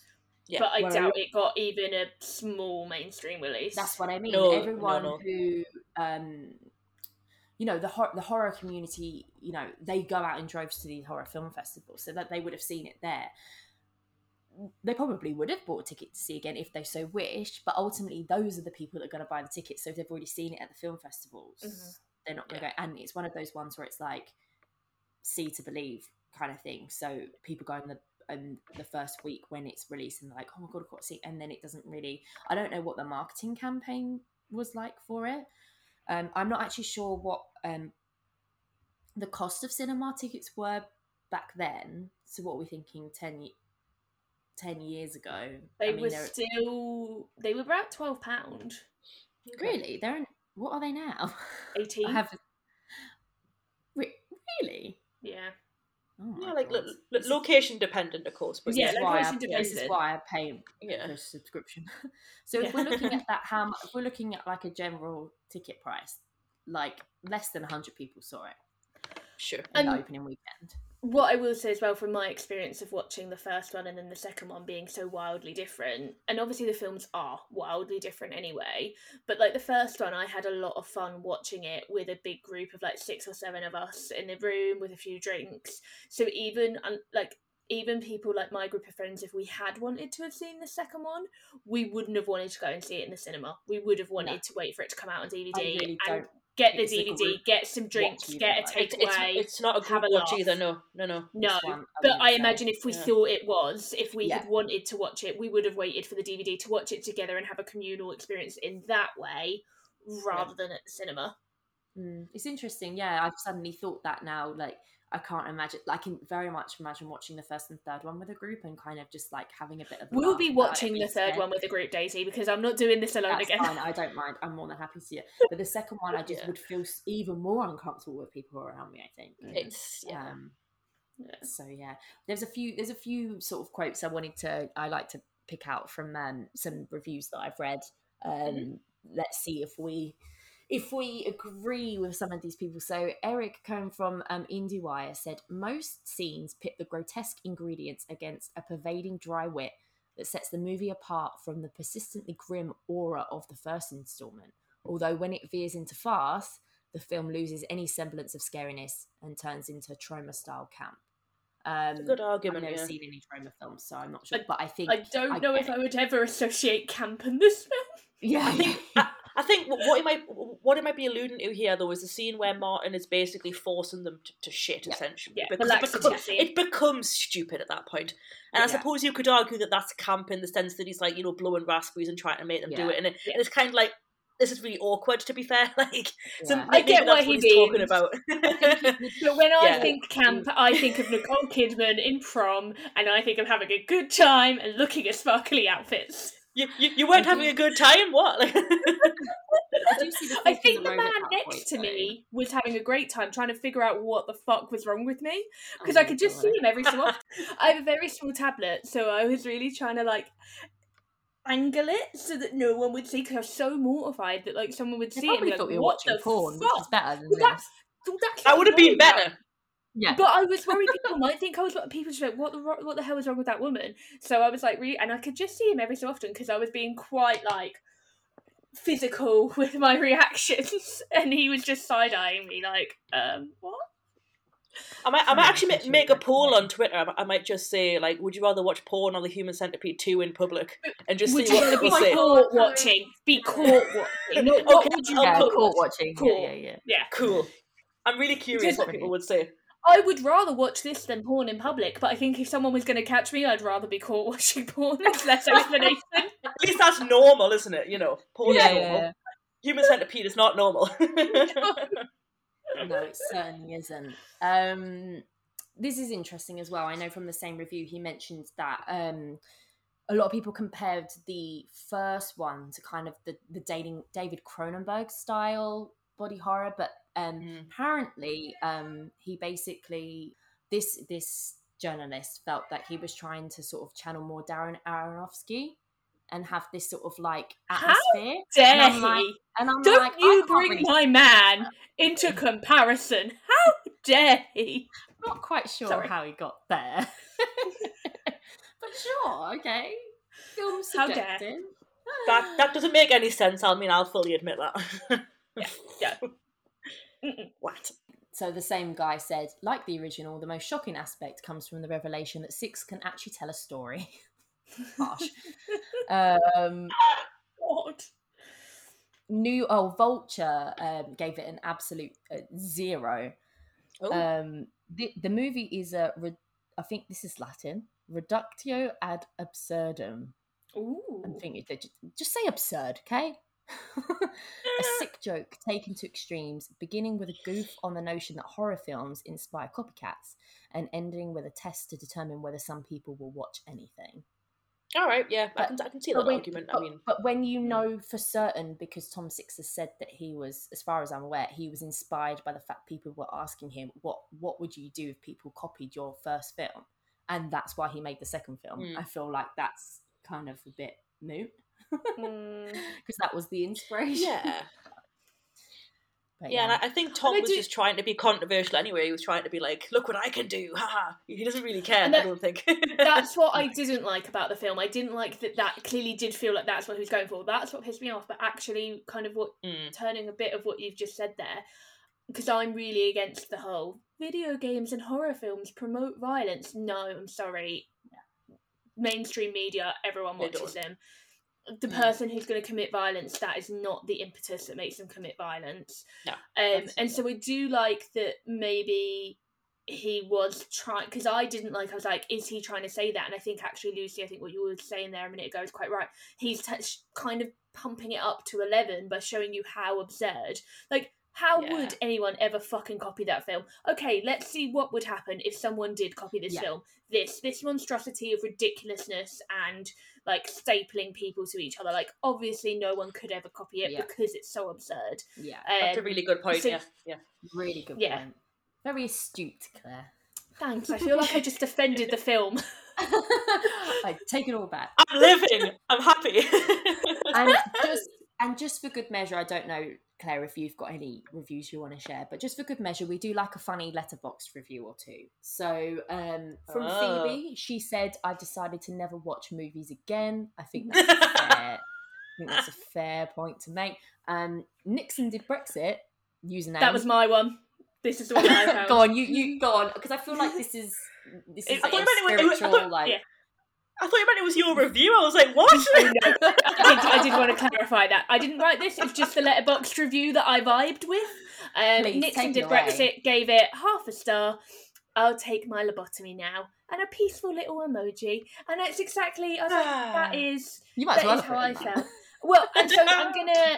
I'm gonna. It's not a Letterboxd review, but I might copy and paste it and make my Letterboxd review. It's the text message I sent Daisy. Um, I think towards the end of the film, and my my two line review was, "This film has made me want to die. I want to crawl up in a ball and be dead." Wow. That's quite a review. Are you going to watch movies again though? It hasn't put you off watching movies, right? Um, I've watched two movies since this. Um, a mediocre, low budget horror called Black Friday, which was eh, it was like a zombie low yeah, budget I watched the trailer for that earlier. Um, and then I watched Child's Play for the first time, which was great. So, and I watched half of Alien today. There we go. So, Just just to cleanse the palate. So you haven't lost your know? faith in horror. That makes me very happy. Yeah, that's good. yeah, yeah. I'm gonna, Yeah. I'm, I'm gonna go through the Chucky franchise for the next month. Hmm. I've got one more little shout out for Laurence R. Harvey. Uh, this uh, this reviewer Ava Pope says the absolute only good thing I can say is that the casting for Martin was fucking perfect because that tiny little man still haunts my dreams years later. Can we name check him? Because I don't know if we said the actual actor's name, and he is. He does an amazing. Laurence would love that. yeah, Laurence R. Harvey. Yeah. Laurence R. Harvey. Yeah. brilliant. Because yeah, um, what a performance! I like Daisy said earlier, would run a mile. Yeah, it's it's it's it's Laurence R. Harvey. I've met him. Yeah, he's a nice guy. So Yeah, what was the yeah, yeah. context of Nice you meeting him? Uh, Fright Fest. Fright Fest Oh, 2013, cool. like years ago. Yeah, yeah, yeah. He was. Uh, so I didn't see the Human Centipede 2 at Fright Fest, but I met him a few years later when he just attended as, as a guest, basically. Oh, Um, it's re, re, I'll, I'll actually send you guys the picture um, on WhatsApp later, but yeah, um, Yes, I've, I've, I've still got it. He's a really nice guy. Yeah, I look very drunk in it, but it's it's a funny picture.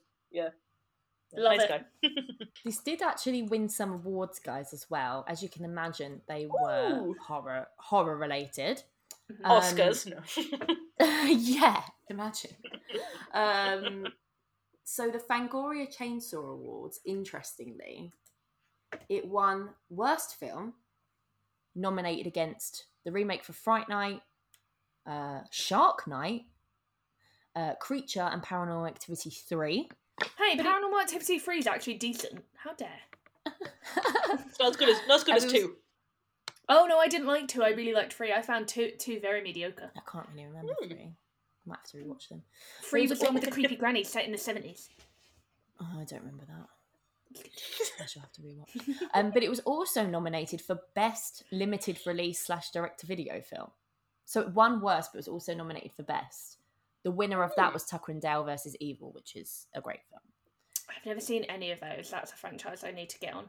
Yeah, me neither. Um, Fright Meter Awards. Um, Laurence R. Harvey was nominated for best actor, and it also got nominated for best makeup.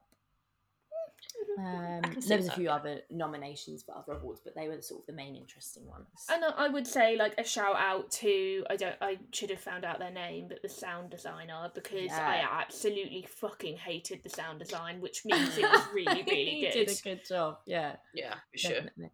There are a bunch of people listed for the sound design, so we will uh, do a little screenshot of them and post it on our Twitter because I do feel like they all deserve a little moment of glory, um, and we don't have the back. time to list them all.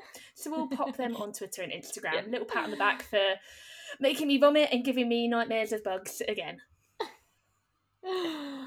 okay, guys, let's have a think. Let's have a chat. What do we want to rate this film? Has everyone thought about what they how how they could possibly rate a film like this? I've got my rating. Go ahead, Clay. Okay. You can start us off. It's it's a one star for me. Um, Okay. it's not it's not a zero. It's not a half. And I do I have some films that I rated half a star. Um, I think it, it's a film that has a clear narrative. Um, and like we said, the sound design is very good, but I hated it. Um, some of the acting is kind of patchy. Um, and I just like I said that that moment in the final act where we get to the rape, and I'm so glad I did not see the uncut version with the barbed wire because I Mm. actually think I might have thrown my tablet out the ferry window. Yeah, Um, Amazon wouldn't have that. No, thank No. we don't like Amazon, but I do have to thank them for that one. Mm. Um, but yeah, it I found it vile. I found it uncomfortable and not in a good way. You know, a film like Mother, I found very uncomfortable and claustrophobic, but in a great way. This had this gave me the exact same feelings, but in a completely other way. So I will give it the one star because I do feel like that was that was the purpose of it was to make me uncomfortable and it did achieve that but i don't think there was any merit in terms of i don't really know what he was trying to achieve other than how gross can i be um, and i Mhm. don't think that's enough reason to make a film personally Mm-hmm. but that's why i'm not a filmmaker Lucy, what are Yeah. your thoughts? I'd, pro- I'd probably say like is, is it out of five for you guys? You do. yeah Yeah, i mean we we've not really are. ever Rating out of discussed five, it but yeah. yeah, let's go for Yeah. five Let's go for five, just to, just to make it clear Yeah. how, how I'm approaching this. Uh, I would say about like probably two and two and a half for me. Um, as a horror fan, I think it's good. It as a, sh- a shock value as horror. Laurence R. Harvey is a great performer, great visceral performer. Uh, it's not quite three because because it's three is like average, whereas like two and a half Mm. is more like okay, but not quite on average, you know. So, uh, as a piece of horror, it's great. Is it a, is it going to go down in the history books? Probably not. Maybe for controversial reasons, but not as a story. No. Mm. Uh, so two and a Mm. half for me, definitely. Yeah. I I really struggle because I think for what it sets it out to do, like craft wise, I think it does so well, but Mm. I don't enjoy it. No. I've always kind of said the way I rate films is how I enjoy them, more Mm. so than how they're made. So it would be completely remiss of me to to to go around that now. But I do think that I kind of need to marry the two. If I was going to base this purely on or like entertainment rewatchability, I would give it a one. If I was going to say about the craft, I'd probably give it a three and a half. So just Oh, because wow. of how it made me fit, just because of how it makes me feel, I'm like, that's what he intended to do. And I think everyone, bar a few bits of patchy acting, did their job incredibly well for what it is. So I think I kind of have to probably go for probably I'll probably go for a two and a half to try and get it down the middle. Um, Hmm. but yeah, that's kind of my reasoning. It's probably not a, a rating that I would feel comfortable being like, yes, this is exactly how I feel. You know, it's I find it a really hard one to sort of to sort of Yeah. summarize in in sort of numerical value in that way. how it Um, has fallen from your four star review Oh, how the mighty have fallen. It's because I was very, I was that was back in the day where I was very like, "Mhm, yes, film critique, yes. mhm." Now I'm like, put it away. I don't want to watch it. I'm too scared. Um, so, guys, obviously this isn't on the bottom 100 anymore, but it was, and that's why we're talking about it.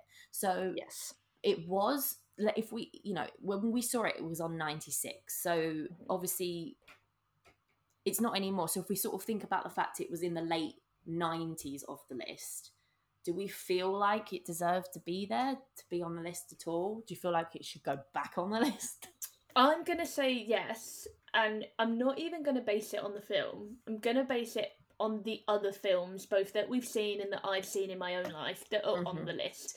I'm sorry, but I don't know how you can tell me that Britney Spears' Crossroads is a worse film than this. Oh, we haven't got to Crossroads yet. Um, there are a lot of issues with Crossroads. I remember seeing it as a kid and loving it. I remember trying to rewatch it as an adult, and it's patchy and the acting isn't great. But I'm sorry, it holds up so much better than this does. Mhm. Um, you know, when we talked about the Flintstones with Viva Rock Vegas, that is a porn parody without the sex. Human Centipede 2 feels like a porn parody with the sex. Um, I just. And it is tough because it kind of goes all the way back to the start of the episode and what Lucy was saying. I'm not a horror fanatic. I am. This is never going to be a film for me. The first mm. one was in that grey area enough that as a, a, a horror liker, I could get on board with it. This one, I'm sorry, I was never going to be on board with it. I tried, I, I, but it was never for me. So I'm looking at it as a very basic film fan. So I'm sure there are horror obsessives, or not horror obsessives, horror lovers. Uh, let's not be mean. Um, who would be like, no, this has so much to offer, and you know the special effects are great, and the sound design is great. But for me, I, I'm based on the other films that still remain on the list. I think this should be on there in place of a number of films. Hmm. I um I personally don't think it should be on the worst rated like the worst films that have ever been made but I Mhm. certainly want to put it on a list of films that I don't want to slash don't want anyone else to ever watch because I want to protect them from it Yeah. list if there's any true. of those you know Mhm. yeah, Um, I think so- it should be on the list in some capacity. I think.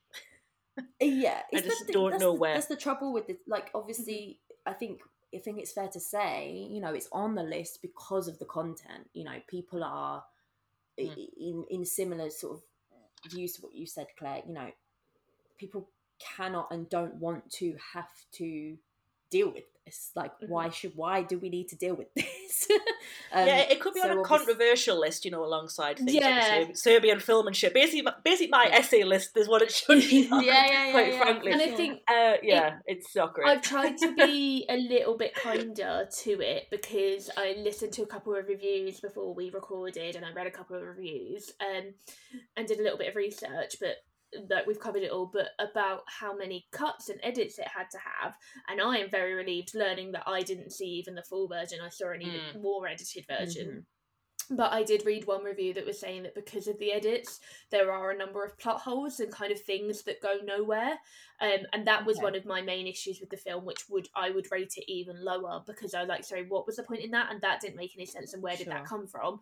But knowing that how much had to be taken out, I'm fucking relieved. Mm. If you had to take it out, from what I saw, Jesus, what were you taking out? Mm. Yeah. But I then can't be that mean to it about it having a bit weird plot and a bit weird Sure. narrative because I don't know what key moments had to be removed. it's as if maybe you weren't it's hard for you to judge it when you haven't seen it in its full entirety of its Mhm. intended Yeah, But Way, thank yeah. God I didn't, and I never Yeah. want to. yeah no no, exactly Yeah. Please Um, don't send it to me, anyone. No please don't. We don't we Don't- don't don't do- we don't do it with yourself, that no. here. we are already torturing ourselves watching these films. For you please don't make it worse. Okay so as part of the podcast we always like to do a bit of a top three based on the kind of theme of the film that we've watched uh, this episode. So we are going to dive into our favorite body horrors and what who better to start us off than the queen of horror herself lucy? Take it away. My top three, um, really obvious. The Fly, David Mm-hmm. Cronenberg's The Fly, the 80s version of it, because it's disgusting that film. I mean, Jesus Christ! Like even for me, it's brutal. I Um, always wanted to I don't- watch it, but yeah. the bug phobia, the bug Yeah. phobia says don't do it, Claire. Don't I'm do it. Oh n- no, no, no, no, no, no, no, no, no, no. Okay, okay, so I'm just crossing that Oh, off yeah. the list forever. No, don't do it. Um, also, Kevin Smith did. Kevin Smith did a one called Tusk, where he No. turns Justin Justin Long into a, into a walrus. Yes, it's brilliant. how how Yeah. do you love that film but you hate horror? I, don't hate horror. I'm just scared of horror. Um, Tusk Okay, is so- one of the ones. That boyfriend that I talked about that we watched a lot of horror together. We watched Tusk together in bed. It was great. We had a Oh. great time. the romance What- The In- romance. incre- incredible four players, Tusk and Amkin. Like it's um, it's a weird film. It's insane. Nothing Um, says j- just- romance like getting high and sleeping in a single bed together watching Kevin Smith's Tusk. watching Tusk. Yeah, um, Justin Long's incredible in Tusk. I mean, he's hilarious. It's just Oh, it's brilliant. beautiful. It's amazing. Uh, and yeah, and my number three is a, bit- bit of a sort of like off-piste one, I guess. But um, I saw one on Amazon recently called Swallow, um, with Haley Bennett in it, where she basically swallows um, like inanimate objects, you know, like marbles and stuff. So It's you- incredible. That is both Tusk and Swallow were going to be on my list. I literally oh, have. I ah. never. I never buy physical media. Well, I don't never buy physical media, but I very rarely buy physical media, and I never buy it brand new. And I found Swallow last Christmas, just randomly put it on on Now TV. It immediately went to top three of the year for 2020 for me. And Sight and. Sound have just released this gorgeous Blu-ray special edition that comes with a little booklet and loads of mm. images from the film and loads of essays about it. And Wow. I just moved to the to Ireland, and I bought exactly three DVDs with me one two that I need for this podcast and another podcast I'm guesting on, and then Swallow because what a picture! I It can't is. believe we have two two in common though, Claire. I was not expecting you to be seeing these. fil- You've seen Tusk. Get out of here. Stop. I love Tusk. I'm a big It's Kevin brilliant. Smith fan. Oh, he's is he's amazing. It's on my And- watch Yeah. list for sure. S- Swallow is like to me high art, like Yeah. visually. Oh my god! And like it, I I felt very um, Black Swan vibes. Mm. Oh, it's- it's a gorgeous film. Yeah, I think it. Like I say, it's incredibly stylized. Um, and you just want to get out of that situation. Honestly, Oh. you know, it's such a what a film, man. What a What a picture. What a picture. I love those. so yeah. They're my three, um, and I'm really, I'm, just, I'm just in shock about Claire. I'm sorry, I just wow. See, I have taste. Yay! oh yeah, but they're, they're great. They're all great films, and I would recommend them. Yeah. Daisy, do you want to go while I try and come up with some different films? Sure. so, well, interestingly enough, I had the one that you didn't have, which was The Fly. As, Hey. um, one of my, I haven't done mine in any kind of order. They're just general, Yeah. general favorites. Um, yeah, my god, like just the special effects. Mm. It's just, it's just got this. Like I just, it just there's no you just in the film right it's just the pacing of it and you're just being sucked in and and then at that moment where it all comes together pure horror like that is it's iconic for a reason. And um, jeff goldblum geena davis do fantastic jobs as the lead in that. Um, i definitely need to re- rewatch it again soon one of my other ones i wasn't quite sure if this technically counted but as i say i actually haven't seen as much body horror as i thought i had slash liked the ones that i'd seen um, but the thing Oh, Yeah, definitely- I love body horror. Yeah. Yeah, yeah, brilliant I film. just what a like first of all, even without the body horror, just this atmosphere and this claustrophobia. Like John Carpenter obviously is like one of the best horror filmmakers, and and Mm. that's why. Um, but and and it's funny because I keep thinking I I started watching the X Files from the beginning for the first time last year, and there's a there's an episode in it that basically is like a I don't want to say a parody, but it's a, an homage or a pastiche to the mm-hmm. to the thing. And I rewatched the thing again not long after that because I was like, oh, it's just it's just fantastic. And I just got I've just got those images like burnt into my mind, and I remember using them for like a horror film presentation I did in media studies at A level. And it's just a fantastic all round film as Mm. opposed to just focusing on the grotesqueness of of some of the stuff that Yeah. happens and it's just very different to what other body horror is out there i think um, I would definitely. I only yeah. watched it for the first time last Halloween, so like 2020, and I was a bit worried because obviously films like that that are like cult classics and like every man in his mid 20s to late 50s is like, it's the best film ever made, and I tend to kind of bang up against those films and Yeah. not enjoy them, so I was very very worried about watching it. Completely blown away, like you say. If you, even if you take out some of the best special effects I've ever seen, it's just a fucking great story. But then Yeah. when you add on the horror and the effects, what Mhm. a film! What a picture! what a picture um, like, classic me coming through with the film bro choices of course um, so my last choice is a bit more of an obvious body horror and i have mentioned it already in the podcast and i think most people know that i absolutely love this film it's the original saw um, Mm. I love the whole franchise and what it does. I have never seen the Hostels, and I know that a lot of people have said that that's like a m- even more extreme version of Saw in some ways, in just the, the other. Dis- there's just a bit more of disturbing nature about it. But for me, like this series is just iconic because for me, there's nothing else like it that I've seen. But the very first film, as a contained, and I do love the second film almost as much, but uh, the first Even one, I like the second one. yeah. Second one's great. Let's just, Mm. I mean, I let, let's be honest. I'm talking about one and two. It's they're just the the mystery, the police detective side of things, the Mhm. horror. The fr- there's so many elements that they work with, and that everything's just smashed out of the park. Yep, And brilliant. by the time you, and again, by the time you get to the body horror, you're so in the film that you know someone chopping off their leg isn't exactly fun for anyone, obviously.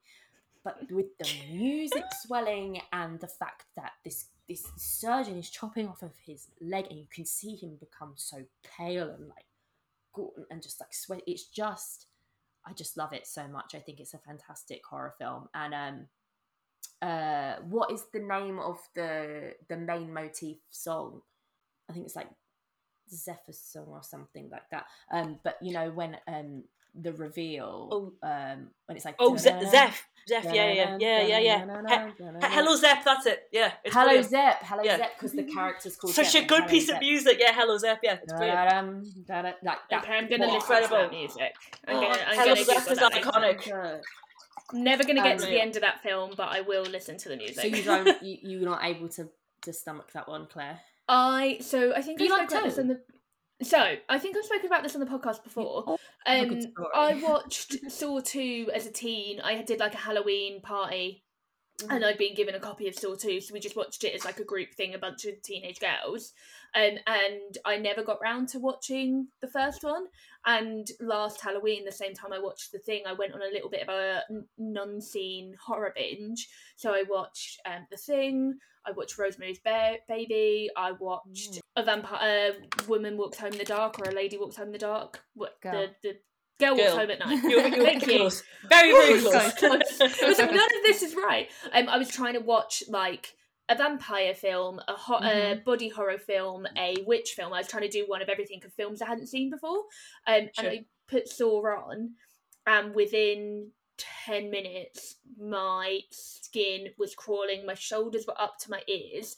My living room layout, my living, my sofa is in the middle of the room because it's half a living room, half a dining room. So I had, I if I'm watching a horror film, I want my head to be against a wall. Um, Mm. whereas I was very you much in the middle, feel mid- like there could be someone behind you. Yeah. and I was very much in the middle of the room, and I turned to my living. actually feeling like there could be someone in the room, even though that's not really what what they focus on. Yeah. You wouldn't say, "Oh, yeah, Saw made me scared" because it made me feel like there'd be someone in my room. But it because did. There are elements of that Mhm. in it. Yeah. To be able to then get to Yeah, the for sure. you need to be captured. Yeah. And I had for. Halloween turned my living room around and set up a projector so my sofa had my back to the front door, all the lights were off, and it was on a big projector Oh, blasted across scary, the wall. no. So it was too much, I and um, I was trying. I was I was really trying, and I was being really freaked out, and I was watching it on. Um, it was a legal stream. Um, but it was through my work where we had access to all of these pre-recorded films, um, and halfway it had it was recorded off like ITV2 or something, and they used to stop in the middle for the news and then record like, and then the rest of it would come on after the news. They had not recorded the bit after the news, so it stopped Yeah. like an hour in, and I literally was so relieved I wanted to cry. And I did look to see if I could legally find another version of it, and I couldn't. And I went, "Thank fucking god, I don't care." And I'm just like, I'm just not That ever gonna. surprises me. It really, You've Again, it the was- best There's me like there's me like this is my comfort film. It's incredible. I I have a Again, jigsaw it's piece like- tattooed on me. I fucking love this film. Have you? Okay, you showed Yeah, me. Yeah, of course. Yeah. It's on my ankle, you yeah. showed- Just, I I'm, remember you I'm weird like that. Again like i talk about the fact that i freak myself out watching horror films that like it's all in my head so yeah claire you know that you freak yourself out watching horror films so why not turn your sofa around the wrong way and turn all the lights off and make it really I dark and scary you though. I do commend you for tr- like you you put yourself in the right like I don't know. You just get yourself in these situations to really experience this stuff. Whereas I'm like, yeah, it's my comfort film, but I will turn the light on I'm finished. Let's not let's not get it twisted. Like like I will be watching The Simpsons before I go to bed. Thank you very much. Just yeah i sure had I uh, sabrina the teenage witch box set on standby that whole month Oh yeah. Good, good, good. Salem's Halloween hijinks, just to Ah, much more chi- yeah, just to chill.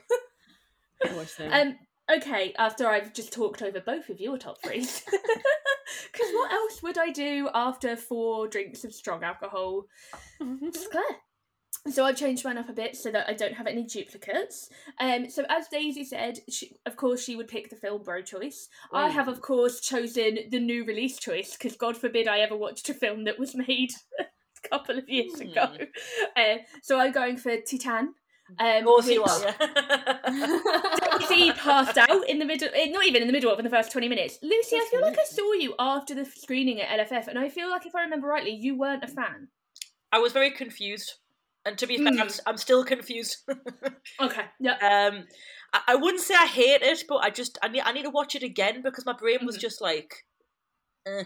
I mean, I, okay, it, it's a, it's an amazing like you know the, way it's done is brilliant, and you know like there's Mhm. lots of horrible horrible moments. And obviously, like you know, Mhm. I don't want to ruin it too much, but there are there are some some moments, and you're like, Yeah. But I need to watch it again for like plot. I think, yeah, And I think not to that's talk over you too love- much, but yeah. No, I think that's why I loved it so much. It was my first experience of this Julia Ducournau film. Um, I think that's how you Oh, pronounce it. Raw, Raw's amazing. Oh, So I had not seen Raw at the time that I saw Titane, and I just went Mm. in going to see it, and I, all I knew was that Raw was amazing and that Raw was very intense. And I knew that Titane was about a woman that fucks a car and gets pregnant, which isn't a spoiler. That is pretty much the synopsis of the film. it just makes me laugh. Um, I didn't know what I was going in for. I don't even. It's not come out in the UK yet. I don't know at what point this episode is going to release. Um, so it might have come out by the time we release this. It's coming out on Boxing Day, so depending on when this episode gets released. Um, but I didn't anticipate the violence and the physical violence of the film. And I, as I described myself after the film, I was a human pretzel.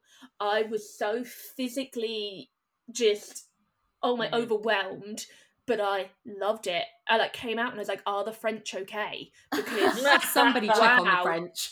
wow. And I will say, um, I didn't want to put two Ju- Julia Ducournau films on this. I did then a couple of weeks later. The Prince Charles Cinema were doing a screening of Raw ahead of Halloween, and I was able to go and see Raw. Wow. And I genuinely like sat up Mm. at night feeling queasy, feeling aroused, feeling disturbed. Um, and I will say, shout out much. to um the same time I saw it, the my favorite podcast, the Bechdel Cast, did an episode on Raw, um, and the guest on that episode talks about the sexual awakening awakening in Raw. So if you've seen Raw, I really recommend listening to the Bechdel Cast episode on it because it really elevates the film, and I found it a really good accompaniment. Um, but yeah, so my first one was Titane. Um, my second one, I'm going to go with Society, which was a very Oh. strange film that earlier this year um, I did a challenge for my birthday where I wanted to watch a new a film I'd never seen before from every year that I've been alive. I also at the same time was doing a challenge book where I needed to watch a film about rich versus poor. Someone recommended Society to me, um, and it fit both challenges. So I was like, perfect, two birds, one stone. Society is very, very hard to describe, and you're Mhm. best to go into it not knowing anything about it other than it is both a horror and a comedy slash parody of like LA and Californian and upper class culture that turns into just one of the most bizarre things I've ever seen. Don't watch the trailer. Honestly, try and avoid as much as you can, but it is well worth a watch because it is very unique. Um, and the effects were top. Oh, Just- it's. th- th- I- I'm not going to ruin it for anybody, but that ending scene is uh, quite Oh, something. Quite it's something just- indeed. It's it's a thing. It's a thing that certainly is. Yes, indeed. Yes, yes, yes. um, and then my last one, which was going to either be Tusk or Swallow, is now going to be uh, it's going to be Hellraiser, which I watched Ah. on my big horror binge last year for last Halloween. Um, not the best film. The acting's a bit patchy. It's very low budget, Yeah. but in terms of body horror and physical effects, wow! Like Mm. very few thing few, few films rival it they really went hardcore and they created a vibe and they created an aesthetic and it was i didn't i didn't anticipate it and it was it was hardcore hard to look away. But Daisy, I don't know if you've ever seen it. If you found the nipple biting scene in Titane a bit rough, I wouldn't recommend certain Do scenes in know- Hellraiser. Do you know what? I think the more we talk about this, the more I realise I can't physically stand body horror. I think that's what it is. I think because I I feel quite lightheaded now, just like talking about stuff. So, and I will I will preface this with saying I am extremely sleep deprived. I'm not eating well, etc. So I'm not quite as wimpy as I am coming across. But also I but but also I am, and I'm not afraid to admit that I'm a bit of a wimp because honestly, if my stomach turns, I'm like, right, that's it, I'm out, I'm done. I don't like that feeling. But then I love Yeah. roller coasters, so who knows? But I, I'm the opposite. I hate roller coasters. Love horror films. A mixture. The Saw roller coaster at Thorpe Park is probably one of the best roller coasters I've ever Oh, been on. I- I can't So, do it. Meet I in can't the do it. middle. No, Oh, I love it. No. but then Billy comes out on his little bike and says No! hello to you. It's Great. Ah, oh, I just remembered. Yeah, the Saw ride at Thorpe Park is fantastic. It's Can't do the mazes though. Oh my god, No, I, I no. cry. I cry in the queues of mazes and then I leave. That's I that's wouldn't routine. even wouldn't even attempt to do the maze. I don't need that in my life. No. I would do the maze, but I wouldn't do the roller coaster. You see, I don't want to do the roller coaster because I'm like, no! But yeah, because I feel unsafe. I'm, up, I'm up there. See, I'm great. the opposite because I feel whilst roller coasters do really scare me because you are up there. It's, it's never the going down on the roller coaster that scares me. It's the going up. Um, but I'm strapped in and I can hold on to my bar and I can close my eyes. In a maze, there's no harness. There's no safe seat. I'm not Someone safe. can just fucking come at me from wherever. Yeah, No, but it's all, you. they're all actors though. It's fine. Yeah, but I might have a heart attack and die. It's a True. possibility.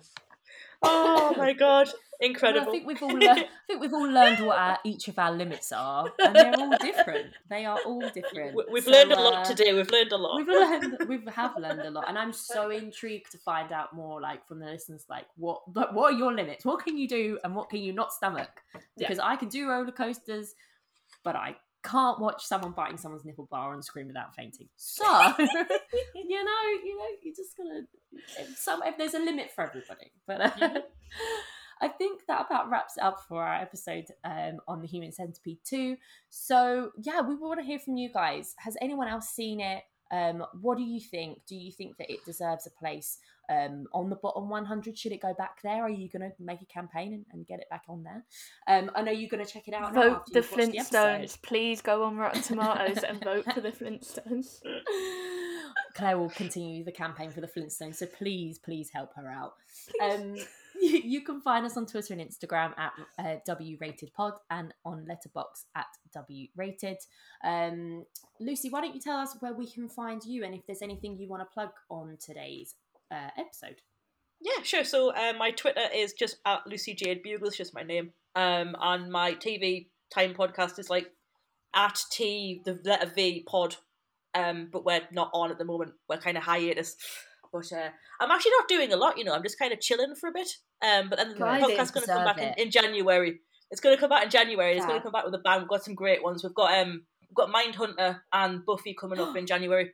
So th- they're both really good episodes. And at some so that, point, I will be guesting, and we're going to be talking about a whole different class of horror film or horror, which is reality TV.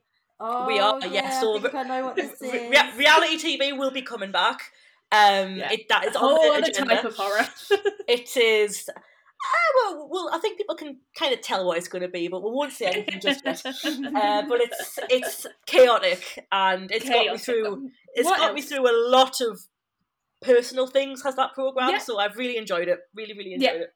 That's Do what you know what? for. Me, I haven't watched a lot of it, but it, I also had it for moral support at one point. Um, I specifically requested "Where's Big Ed," and she showed me, So yeah, yeah, and that yeah. helped me through a difficult. It's a supportive show. Mm, mhm. Fantastic. It's there in times of need. It really is. Oh my god. Okay, fab. And Claire, where can we find you? So you can find me at Claire Ellen Hope, Claire without an I. You can find me not resting on Twitter at Daisy Vic Edwards, and um, I mean I don't post on Instagram at all, but it's Daisy Victoria Edwards. If you want to go check that out there. Um, Thank you so much for joining us, Lucy. It's so great to mm. finally get you on the podcast. It's been an oh. absolute Oh. pleasure. So thank, you. Thank you. you. I, I hope I did. I hope I did all right. It's been a horrible film, but I tried my best, and You I've had a good time, which is the main I- thing. yes, I don't think it's above me to say that we will probably be very eager to have you back for Human Yes. Centipede 3, which is, I believe, in like the bottom 20 or something. Like, Yeah, it- it- much, I, much I I do not like that film, so we'll go hard on that film. Okay. So- Interesting. I'm rubbing my hands together You've, you've both seen it. I have no idea what I'm in for. So I'm Mm. putting it here now. I don't know when we're going to do it. Like, like, no one come at us being like, when are you going to cover it? Because I need a lot of time to recover from this one. And if she wants me to be there with her, I'm going to have to go to Ireland. So Yeah, like if you want to now. sponsor the episode, Yeah, if you you'd like to sponsor the episode and head for my flight to Ireland, and also PCR tests because COVID is still a thing. because the tests are more expensive than the flight. Anyway.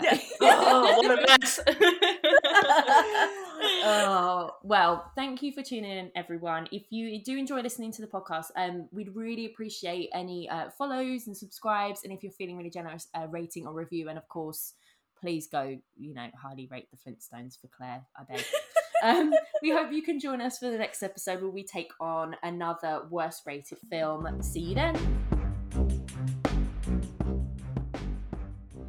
Um, my voice memo will be on the Human Centipede 2. And I would like to start by saying I've never seen it, but I think that's a red flag. I don't want to get stabbed. Human